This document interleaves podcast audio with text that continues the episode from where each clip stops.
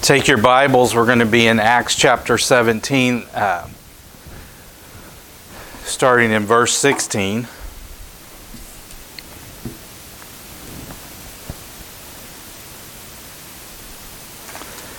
Your points today are you're going to get at the end, and they're going to spell out the word "know," K N O W. So for those of you that are waiting with uh, bated breath, you know that's what's going to happen there. Um, I call this sermon "The Unknown God." And the question I have for you today, what do you really know? Is it possible to really know God? Or some questions I'm talking about today. Is it possible to know the one true God? And how do people come to know God? Think about that for a minute. What can you really know? Is it possible to really know there is a God? And is it possible to know the one true God? And how can, how do people come to know the one true God? We struggle to know God, we struggle to know who God is, and we choose either not to know and live in ignorance, or to know the unknown God. And your action step today, I want to give you that you can uh, focus on, is know God and make Him known. You've heard that before, there's nothing original about that, but that is the whole crux of life, to know God and to make Him known. And when and, and making Him known means that we go so others can know God. And so we see this in Acts chapter seventeen with Paul's encounter at Athens. And right before that, we see a continual process of what's going on here. Paul would preach, people would believe, others would get mad, he would move on, he would start again. And now he's waiting in Athens for Silas and Timothy. And Athens was a free place with free thinking and free speech. Like to find that today in America. I'm just being sarcastic, but I don't. I kind of think we're going the other way now, you know. Um, but that brings us to Acts chapter seventeen, verse sixteen. And uh, what's interesting about this, one thing I didn't do with my sermon this week is insert my scriptures into my iPad, so I'm going to have to have to physically use my Bible. I know that's just really amazing to you. And so we'll get there and look at this here. Verse sixteen in Acts chapter seventeen says this, "Now while Paul was waiting for them in Athens, his spirit was provoked within him as he saw the city was full of idols." Thank you, that's up there. I'd rather read it that way, Rick. Anyway, since I didn't put it there. But let's look at this. I want, there's a lot of dynamics that are going on here. And guys, here's what I want you to understand. We're not... We're not going to let off on the fact that everybody here that knows Christ has a mission field. Well, I'm old, or I'm young, or I'm whatever. Really? You go places every day, you encounter people, whether it's the same path. And so you need to get this concept, what we're going to look at down, on how to reach people for Christ, to help them know the unknown God. So as we look here, notice this. What are you doing while you're waiting? You ever have to wait on anything or wait someplace? What I have learned to do, you, you sit there and wonder how I learned scriptures. Well, I've had to wait a lot in different places. And so I would either have the scriptures written on a card in my pocket, and while I was waiting, I would review them. And so many times we get in such a hurry, we say, I've got to be at a certain place, and God stops us. We need to look around and ask the question, okay, God, one, I may not understand right now why you have me waiting here, maybe to physically save my life, or the fact that you want me to meet with someone. What are you doing while you're waiting? It's okay to relax and do fun things and play your games on your phone and all that kind of stuff, but we need to be aware. We need to walk around circumspectly and ask the question, God, why do you have me here paused at this time? But so many times, you can be like me, and you walk through life and not pay attention to anything around you. Paul, while he was waiting for them at Athens, because we think, oh, I've got to go do this. I've got to meet with uh, uh, Silas and Timothy, and we're going to go on to the next big thing. Well, what does God have for you where you're now at now? Blackaby in Experiencing God says, you do what God has called you to do until He calls you to do something else. But so many times we're on to the next big thing. Notice what Paul's doing while he's waiting. His spirit was provoked within him. I want you to understand this. If you know Jesus Christ as Savior and Lord, you have the Holy Spirit inside you. You are sealed with the Holy Spirit, and you need to learn to listen and be led by the Spirit. That word provoked means this. He was irritated. He was moved. I don't think you can be in our society today, and if you're waiting and walking around circumspectly, that there's going to be things that don't provoke or irritate you. I'm going to be really careful about that word irritate. Because so many times when we say we're irritated, we get mad and we do something we shouldn't. But irritation should, should cause us to action, to godly action.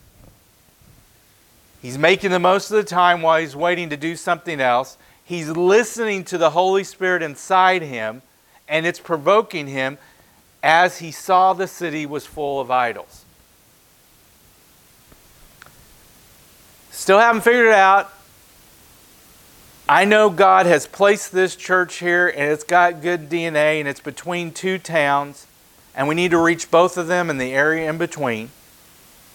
But we need to understand not just Fairgrove, we need to understand Stratford, and we need to understand the people around us. And we need to understand our society. Go, going Boulder, the Springfield area, and beyond this, our country.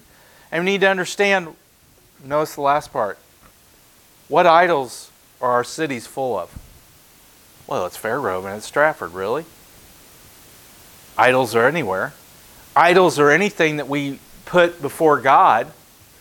And so we need to let the Holy Spirit show us what are the things people worship. What are the things they put before God? Look at, I mean, I know we're in summer and vacations and different things going on, so I'm not going to hammer on that. Those things are all positives. But we can look at the American church, and I'm not just talking about the meeting time. The church is the people of God. And obviously, there's a lot of things that people are putting before God. We need to walk around circumspectly and look at these things. And so he continued the process. He, as we talked about that, he was redeeming the time.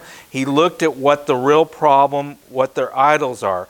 What do you see where you're at? Well, I don't do anything. You've got to get real with yourself, and especially you have a process and something you do every week. And then you have to ask the question, maybe I am limiting myself too much. Maybe I need to step out of my comfort zone. You need to look at the things God's bringing you. I know I talk about when I go fishing, it's still, it's still, you know, I have to be aware every time. Okay, I'm not looking to talk to anybody. I'm not looking to interact with anybody, but it's going to happen. And that's not a bad thing. And I need to be aware of it. And I need to be ready. And so what do you see where you're at? Well, I see pastor up here. No, I'm talking about where you're, where you're at in your life. Your Monday may be the same way. Your Tuesday, your Wednesday, your Thursday, Friday, Saturday. Or it may be totally different. But you have places you go, and you need to walk around circumspectly and let the Spirit lead you to see with those spiritual eyes. What do you see? What provokes you to action? What's bothering me about Christians, it's not about being political. We need to be about the Bible, but we we we we we focus on the outside things and not the the core problem that people need Christ. And so we get irritated about the symptoms of a deeper problem. Need to be irritated that this world is lost, that our country is definitely lost. And we need to be motivated to get to people, to love people, to talk to people. The, let's look at the audience. You have the messenger Paul. In this audience, you have the religious, which were devout. Just because you're religious doesn't mean you have a relationship with God. You had the average citizen that was just there. And you had the, the pleasure seekers, which were the Epicureans, eat, drink, and be merry, for tomorrow you die. And then you have the, the Stoics that were the joy suckers. If you're in a Star Trek, they were the Vulcans. They had no emotion. And then you had the thinkers. Imagine that. We've got all of those people here. Well, I'm not a joy sucker, Pastor. Well, I don't mean it exactly like that. You know who you are or whatever, you know. But it's the fact those that, you know, emotion. I don't, I don't need that. This is just the way it is. Isn't that amazing how Christ can bring all these different people together for the kingdom? Why do we have four gospels? Because you have four different personalities that God uses to reach people. And so, notice, we don't pick our audience all the time. Paul didn't pick his audience, but he had the religious, the average, the pleasure seekers, the joy suckers, and the thinkers. You need to know your surroundings, and you need to redeem the time, listen, and be intentional and look around. Just knowing your, uh, just knowing your surroundings is not enough. It should move you to action. So let's look at verse seventeen here. So he reasoned in the synagogue with the Jews and the devout persons and the marketplace every day with those who happened to be there. Now, we just talked about a few of these people. You had the devout persons, which were the religious people. Notice, see, so many times it's like, I, okay, I got to go witness. So this is out of my comfort zone, but I got to go to the biker bar. Well, unless you are a biker, okay, I don't know that I would start there, okay? But so many times we think I've got to go to the extreme. No. Look, look at the pattern. I'm trying to help you understand a pattern. You always go to the person of peace, the person that has a common ground first. And then whatever God brings to you, guess what? God's bringing that person to you, so be open to them. He reasoned. He talked. He preached. Maybe argued, not to the violence or that kind of thing. Disputed, conversed, debated, engaged is what that word means. We don't want to do that now. I try to get away from that. Really? Why? Because I've said this consistently. Most people come to Christ through a long-term conversation with somebody. And if we're not talking to them about the things that we've settled in our lives, how are they ever going to know Christ? So he reasoned in the places where people worship, to the Jews and the devout persons, so the Jews that had a God base, and the devout persons that were religious but may not understand about God, and then in the marketplace every day with those who happen to be there. This is the one that messes us up and that we miss. Where's your marketplace? Well, I go to Harder House. No, that's not what I mean. The common areas, out in life, the people that are there. And notice every day you are encountering people every day. And you need to maybe start the day with, God, help me to see the people you bring in my path. Every day with those who happen to be there. Are they just happening to be there, or does God have them there? And God have you there? You need to understand that. So notice the various responses in verse eighteen. Some of the Epicureans and the Stoic philosophers also conversed with him. And some said, what does this babbler wish to say? Others said, he seems to be a preacher of foreign uh, divinities, uh, div- uh, divinities like candy, because he was preaching Jesus and the resurrection. Let's go back here. So the first one, they, the, ep, the, the pleasure seekers and the joy suckers, they were talking with Paul. Some of them said, what does this babbler wish to say? If you look at that word babbler, it means seed picker. There's your new word. Hey, you old seed picker. And what is that? You old Weisenheimer, you old seed picker. All right, out of your teeth. Okay, whatever.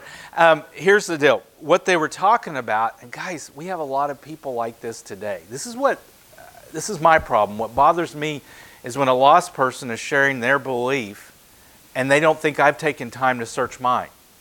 And so they treat you like this. You haven't had consistent thought. You haven't thought about it. They were saying Paul was presenting all these little popular or unpopular ideas, and he was putting them into a train of thought, but they made no sense. But also he's saying there was just no logical thought to it. We'll get to that in a moment. But they were just saying, you're just picking things, picking seeds, putting them together, but you don't really have any depth to what you're talking about. You're a babbler. You're talking nonsense. There's one thing I want you to understand. The, Paul's really clear about that. The, the foolishness, of, uh, the wisdom of God is the foolishness of man to man. But that's not what they're talking about here. They're saying you got all these little thoughts that you're picking like seeds, and they make no sense, and you have not had a consistent train of thought. This is why we need to be students of the Bible. I don't know how this is going to happen this year, but Midwestern Seminary has now put online courses that churches can take. Doesn't cost anything. We're at least going to offer it once. If there's if there's those that need to do stuff in the evening, we'll offer them during the evening. I want to find the best time. But they're courses that deal with life stuff taught by professors at the seminary. I, I don't think it's going to be boring, but they're dealing with the issues that we're dealing with, so we can have a complete thought and not be looked upon as seed pickers. Uh, you just know this, you just know that. Boy, there's a lot of seed pickers on social media. I just heard this one thing, and so now I'm going to run with it instead of reading about it. I keep saying this. I don't have stock in the world and everything in it, but if you really want to know about things and just hear them, you need to listen to that podcast, because you have just people reporting, and they also have people that may not be Christians, but they're experts, and they're talking about stuff, and they're completing a whole thought instead of snippets to get their side, which I feel both sides of the media are doing right now. We don't need to be seed pickers. And guys, I don't want to talk about some of these theories because they just drive me nuts, but I'm going to have to study them. I'm going to have to see where people are at in order to pre- consistently present the gospel. He's just a babbler. But others, he seems to be a preacher of foreign divinities because he was preaching Jesus and the resurrection. This was new. People rising from the dead. It wasn't the fact that people didn't believe uh, life after death, but they didn't believe you would come back. Um, so it took them. So they decided, okay, he's talking about this. Let's take him to thought court. Let's think about this. The Areopagus. So they go another level here. All right, we're going to go to a place where we can get this out here in the Areopagus. And so they took him to the philosophers to know how uh, to know uh, the teaching, what it had to do with anything. It doesn't matter how they respond to the knowledge. We need to go. Uh, so that they can know. And so we got to go deeper. Let's look at verse twenty. So, for you bring some strange things to our ears, we wish to know therefore what these things mean. I keep saying it. I know we've, we've got the core here. But guys, the things we believe about God, if you bring them up to people. I told you I was watching, you know, just a fun reality show the other day. And here you have a lost man that he's explaining to a younger man about Moses and the Red Sea. This younger man's in his twenties, never heard of that. At the end, he said, that's crazy. This is where we're at. Let's just rip off the Band-Aid here. You need, I, I was always open for God to send me and my family to another country as a missionary, but my whole life in ministry, I've been burdened for the United States. And I think now it's the fourth or fifth largest lost nation in the world. Pastor, really? I want you to think about that. It's the truth. That's why I've never been led to go to another country, because our country is so lost. And so the things that we've studied in V B S, if you talk to some of the teachers and when they interacted with those kids, unless they've been in church, all that stuff was new to them. Strange things. Jesus lived, died for our sins, the fact that I'm a sinner. Everybody's okay. And then he rose from the dead, and that there's a heaven to gain and a hell to shun, and there's going to be punishment. How dare you? And that there's going to be judgment. Those are strange things to people in our world, in the United States and everywhere today. We wish to know, therefore, what these things mean. This is where a lot of us have said, well, I figured it out, so why do I need to explain to you how I figured it out? We've forgotten what it's like to be lost, and we need to remember that. And so strange things hadn't heard, one to know more. As long as they want to know more, you got to keep going. I said the other day, you know, I... I was with the police cadets, and they were talking about a certain subject, and I'm just sitting there being the cool guy listening to them, and they keep asking me what the Bible said. And I really didn't want to talk about that, not because I don't want to talk about the Bible, but I was having to tell them the truth of what the Bible says, not what society says. But guess what? That was the door that was open, and God told me to go through it. You got to keep going. Verse twenty-one, let's look at that. Now all the Athenians and the foreigners who lived there would spend their time in nothing except telling or hearing something new. And are we not right there right now? Oh, this new thing. So now this will help us. It cracks me up. Man is sinful. And if you were, if you fail to understand history, it repeats itself. Man is evil without God. And whatever structure that you set up, this is why our founding fathers set up a checks and balances that we're not using now, but had three forms of checks and balances because they knew man was evil and absolute power corrupts absolutely.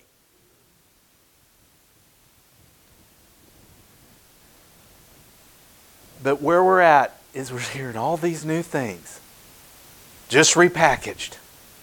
Because we don't study history and we don't study the results of history. Let's just get in this for a minute. I'm not trying to, but if you study, Stalin killed more people than Hitler. And that was a, that was a, a new idea. But suddenly everybody's going to be okay and everybody's going to be taken care of. There's nothing political about that. The core to it is the fact that man is evil and sinful. His heart is desperately wicked, according to Jeremiah, and we need God. And so, strange new things. Oh, did you hear this new thing? Yeah, I heard it. It was called this back then. You're calling it this right now. Guess what? It's still bad. So as long as, it, as so the goal, their goal was only to know new things. And I think that's where a lot of people are right now. I don't want to do anything with it. I just want to learn something. They were being seed pickers. I just want to learn something and drop a little bit about what I know so you think I'm hip and cool. They were doing it then. I really feel we're doing it now. But you never know except when it's the truth of God. So look at verse twenty-two. So Paul, standing in the midst of the Areopagus, said to the men of Athens, I perceive that in every way you are very religious. This goes back to what we said in verse sixteen and seventeen, that he went to the marketplace. I want you to understand, so many times we've been taught, I've got to tell this person exactly what to do, and we don't observe. We need to look. We need to listen. He gives us two ears, two eyes, one mouth. Standing in the midst. So many times, I don't want to go there. I don't want to listen to that crazy stuff. And we get behind, the older we get, and I'm, I love older people, but I know how I feel too. The older we get, the more we don't want to get through in, in controversial things or have stuff irritate or bother us. But we need to be spiritually irritated. And so what happens is he's standing in the midst of the thought court and he's seeing what they're believing. I perceive that in every way you're very religious. You need to understand, they had idols and altars to every god you can think of. And you know what? Greek mythology is very interesting. You know, and, it, and it's intriguing. And the stories behind it are really intriguing. It's all fake and myth and, and all those things. But they had all these different false gods. They wanted to cover every base. But here's the problem. We're not observing. We're not looking. Okay, what is it they're really worshiping? You can, you can understand that with anybody that you come across by how they spend their time. What is important to them? What, what is in them? So he stood in the midst of the marketplace where they were at. Where's that for you? The things, the past that you come across, you need to look. They perceived. He was. That means a specta- spectator. He beheld, he considered. Letting the Spirit move him, he listened, he looked, and now he's going to let them know. We're not to be tourists. You know how you are when you're a tourist. I'm just watching that. You know, I don't have to be a part of it. Even a spectator can be like that. But what we're dealing with here is the fact that we need to engage. He engaged in their lives. He saw what was going on. And so let's look at the general observation. He observed they were religious. They were superstitious in all things. And he, see that, he saw that they sensed that there was a supernatural. And boy, that's all over our society. They believe that there's a soul. That they believe that there's a supernatural. There's so much false theology in horror movies and in religious movies and all these kind of things. Not all of them, but I'm saying the fact that they're, everybody kind of agrees that there's some kind of supernatural kind of things going on, that there's some kind of higher power. Look at verse twenty-three. For as I passed along, and observe the objects of your worship. I found also an altar with this inscription: to the unknown God. What therefore you worship is unknown, this I proclaim to you. This is like the third time. Do you think God, God's trying to tell you something? As you go, passed along, you need to have your eyes wide open, spiritual eyes, and look at the objects people are worshiping. It can be their job, their family, their whatever. Any, none of those things are bad, but when they put them before God, it's an idol. And notice what he found. They had all these, these statues and altars, and they wanted to make sure they didn't offend any god, so they put one to the unknown God. And so now I want you to understand this. You need, they saw the objects of worship. He saw what was important to him. We need to know what's important to people. This is why we need to listen. We need to engage. You will quickly find out what is important to people. And then he saw this, and that was a bridge. You need to look for that pinch point. You need to look for that stepping off point where you can go from the unknown to tell them about Jesus. And that doesn't happen all at once. Notice, he was in the marketplace every day. He was waiting with his spiritual eyes and his spiritual ears open. He was observing, and then he had the time to talk, and then he found the bridge.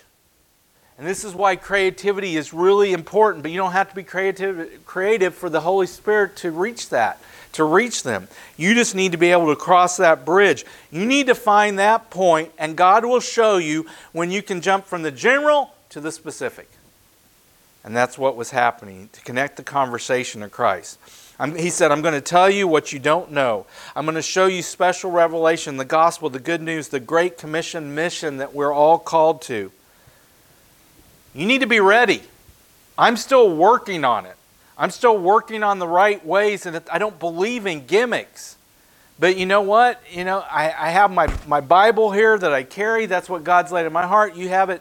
Guys, there's too many good witnessing apps, the circle.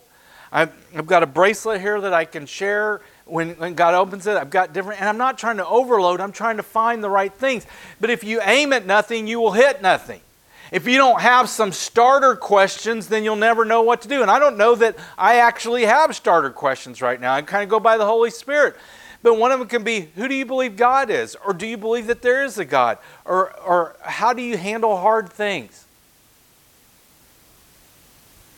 We get ready for everything else, and then God lays that person on our lap, and we see the bridge to cross, and we're like, ah.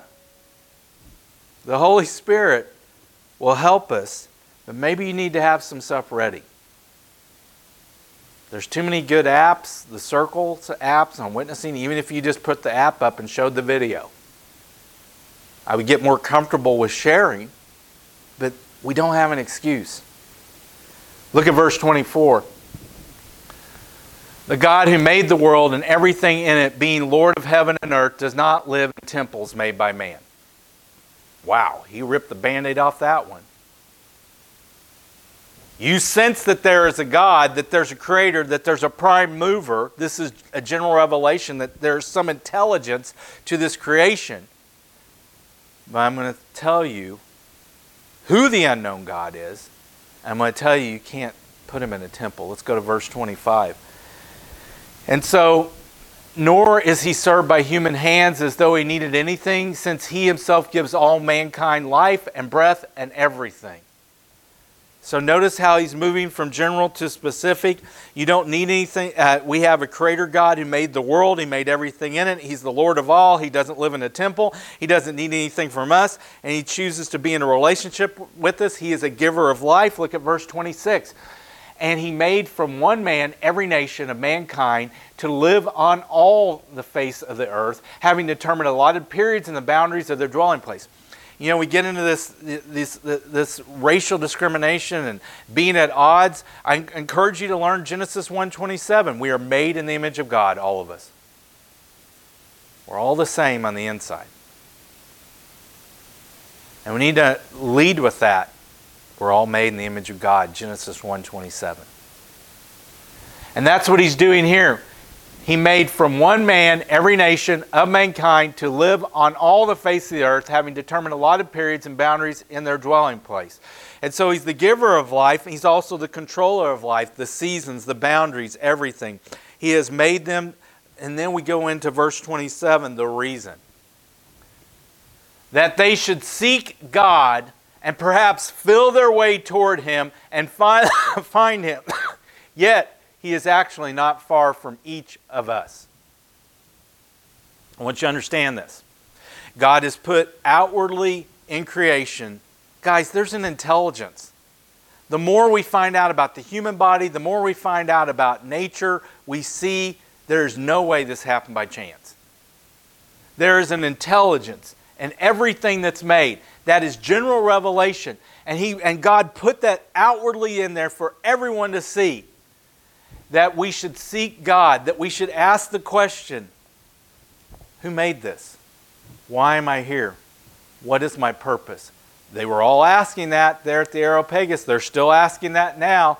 And so God put in us a desire to seek Him, to go after Him, and perhaps feel their way towards Him. The fact that He we calls us to seek, to crave, to strive, all in order to find Him. God, God's goal was for all to know Him. God wants everyone to know Him. Look at verse, uh, at verse twenty-seven continues to say, the goal is to know He's not far from Him, and He's not hard for them to know. God wants us to know Him, to know who He is. Look at verse twenty-eight. For in Him we live and move and have our being, even as some of your own poets have said, for we are indeed His offspring.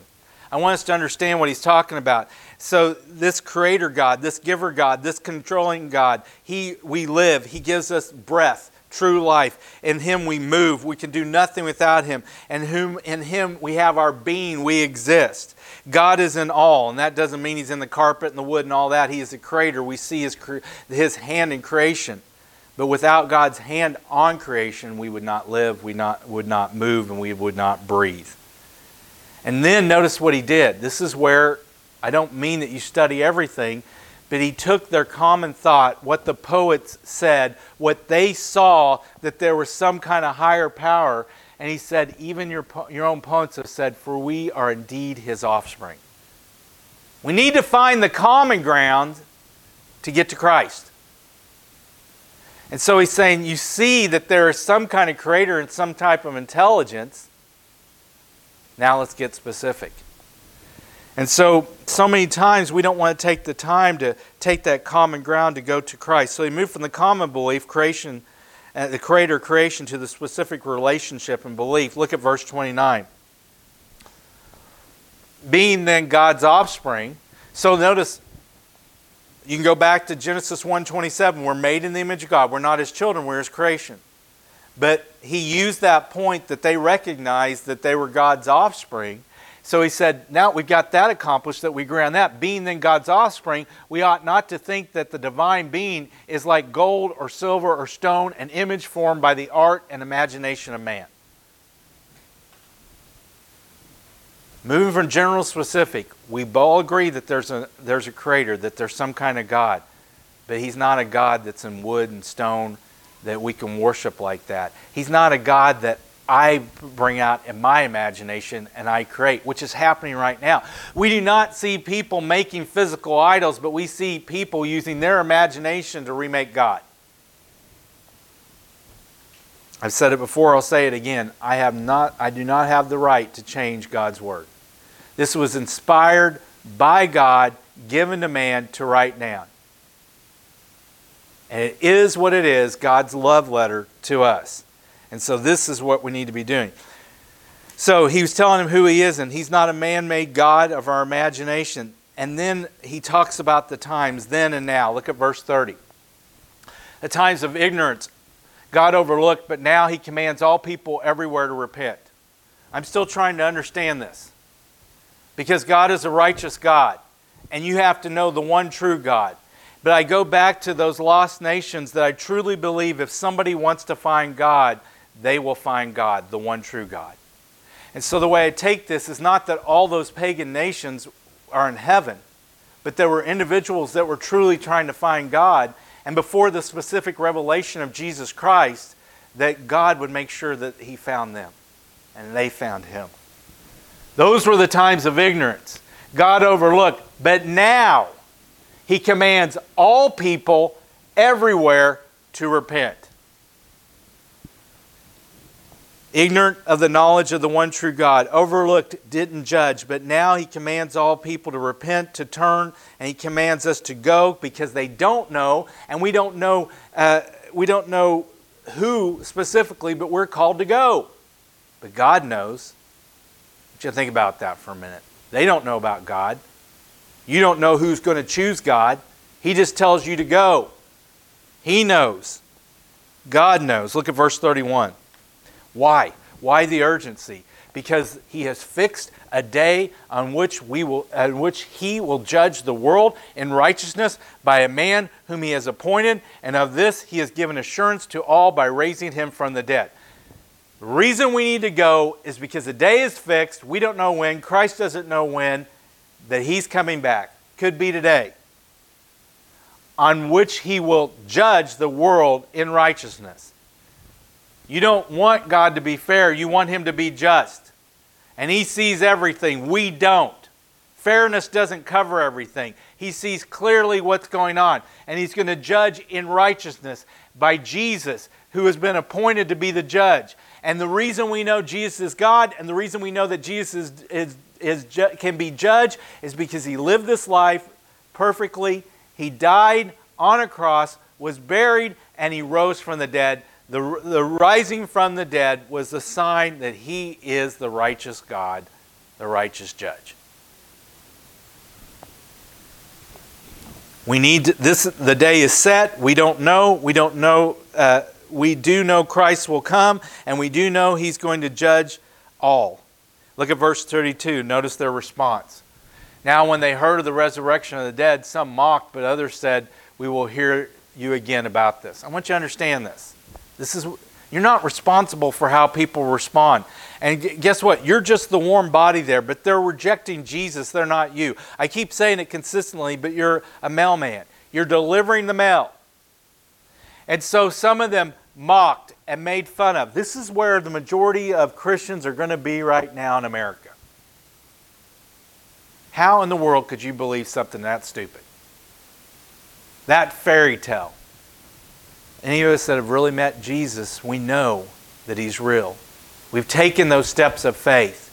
And we know that he's carried us through. And we believe in the hope of the resurrection. And so there's going to be a lot that mock. Don't take it personally. It does bother me. It bothers me more, not the mocking, but when they don't think I haven't taken the time. Because I'm as serious as a heart attack. I I don't care that I've been to seminary and all that kind of stuff. If I didn't believe what I did, what I believe, if I didn't believe in his word, I would not be here today. And I don't think, I know I'm not that smart, but I've looked into it. And I know you've all been the same. You're going to have a lot that are going to make fun of you, that are going to call you dumb, that are just going to shut you off. Who are they rejecting? Not you.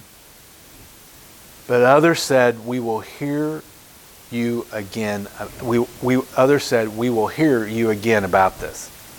This is why I go back to every, most people come to Christ through a long-term conversation.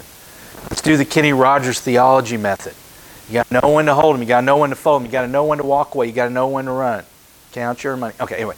Anyway, so, but so many times we think we've been taught in Christianity that I've got to unload the whole apple cart. This is listening to the Holy Spirit. And knowing, hey, they've had enough right now. Let it rest. They want to talk again. Or realizing they don't want it, dust your feet and go on. But so many times, no, you got to get saved now. You got to know this all now. Do you like making decisions when you're still contemplating? There is a time you need to make a decision, but we understand that most people don't make a decision until after several times, whether either for or against. That's a positive. And so some will mock and some will want more. Look at verse thirty-three, Paul's response. So Paul went out from their midst. This is hard for us. I got to tell you now, you got to be saved now because we're burdened. Or you got to get it. I can't make anybody get anything, but I do need to present them the truth. Go on to verse uh, thirty-four. Notice the result. But some men joined him and believed, among them who was Dionysus and the, uh, the Areopagus, and, okay, I don't know what team that was, and a woman named Damaris and others with him. Isn't that awesome? Sometimes, and most of the times, we won't see that, but we're planting seeds. Joined him. Didn't say, they, they, I want more of this. So I want to come to church, or I want to come to this so I can understand. Come let us reason together. And believed. Isn't that awesome? And they had names. And so some believed and some received the saving knowledge. So let's look at a summary here before we... And yes, you're going to get your points. This was last... What can we know about the unknown God? These aren't your points. We can know He's cre- He created all, He gives all, He controls all, He implants in all the desire to know Him internally and externally. He judges all, and He wants all to be saved, and He wants all to know Him. God wants everybody to know Him. So here's your points. What do we need, uh, what do we need to know during these difficult ni- times? We need to know and make Him known when, here's your first one, know Jesus is God. Jesus said in John fourteen six, I'm the way, the truth, and the life. No man comes to the Father but through me. He said it. I will say it because He said it. There is no other God other than Jesus. If you're trying to get people to come to God and you don't start by one personally knowing that Jesus is God and your Savior and Lord, give up.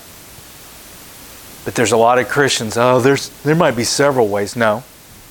Then Jesus is a liar.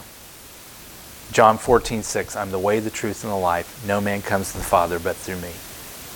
That was His words. He's either a liar or a lunatic, or He told the truth. So know Jesus is God. Know Him as Savior. Know Him as Lord. Next, you need the Spirit to guide us. Baptist, you got the Holy Spirit in you. And He's either in the control center of your life or He's in the basement. And you need to learn to listen and be led by the Spirit. And the way you do that is you've got to be in the Word to know the Spirit will never go against the Word. And so it's not like you need a definite scripture, but when you're fishing or whatever and somebody brings the squirrel next to you, I'm talking about a person, I shouldn't say it that way, but that guy the other day, okay, anyway, but they bring them next to you. Here, your dense pastor, it's taking him forever still to realize, okay, it's not just fishing. It could be at Walmart. Boy, Walmart, that's a trip. Okay? It could be wherever. God, Holy Spirit, what do you need me to do? They're talking to me. I didn't talk to them. They're telling me all this stuff. Well, what do you think's going on there? You need to be led by the Spirit. And let Him guide you. And let Him know when to continue and know when to dust your feet. You need to get comfortable with the Holy Spirit. And the way you do that is you're in the Word. Your eyes are open. You're spiritually looking. You're spiritually listening. Next. On mission. I'm not going to stop. We're going to figure it out. But everybody here has a niche. Everybody here has a unique thing, a passion that they have. And we need to understand how we can take that passion and, and put the gospel towards that. What I'm trying to say is the areas that you like to do, whether it may be hunting, it may be fishing, it may be woodworking, it may be crafting, I don't know. But don't you think there's lost people in those areas that, that you interact with? And your mission is to get the gospel to them. But so many times as Christians, we walk around like, oh, pastor said I got a witness. Guys, the only reason we're still here is to glorify God and to point to Him. That's your mission.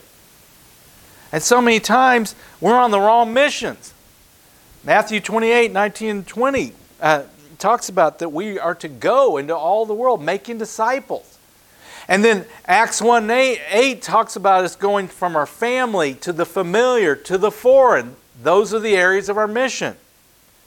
But how many times are we all going around living like we're not on mission? And lastly, we need to know when and where to go. Paul was waiting. He knew when to go further to the Areopagus. He knew where to go further in his conversation, and he knew when to leave. And we can only do that by being led by the Holy Spirit. But most of us are going around aimlessly like, uh, really? I didn't see that. You got to get comfortable with the Holy Spirit. Know Jesus is God. You need the Spirit to guide you. You need to be on mission, and you need to know when and where to go.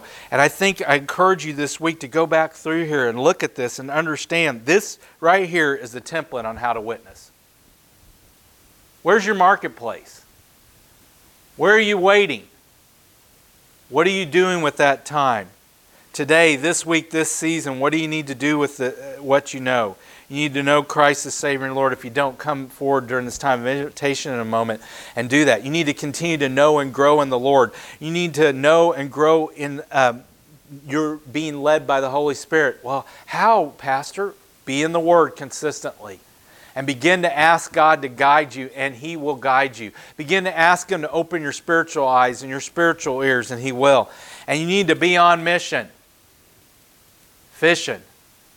Fishers of men. That's the only reason we're still here. And you need to be sensitive on when and where to go. As we stand at our feet in this time of invitation, you need to come and you need to lay down anything you're carrying other than what God tells you to do. And you need to take up His cross and follow Him daily and go and know Him and make Him known. Lord, I pray that you speak to each heart today. I pray, dear Lord, that you encourage us in the areas that we're at to go and to make you known. What, however we need to be obedient to you today, may we not delay in our obedience, but obey. Lord, if we need to come and just pray at this altar or surrender something, whatever we need to do, if we need to take a step of obedience in baptism or membership or whatever we need to do, that, dear Lord, that we would not delay in our obedience, because that's disobedience, but that we would know you deeper and that we would go and make others known. Whatever we need to do today, Lord, may we be willing to do it now. In your name, Jesus, amen.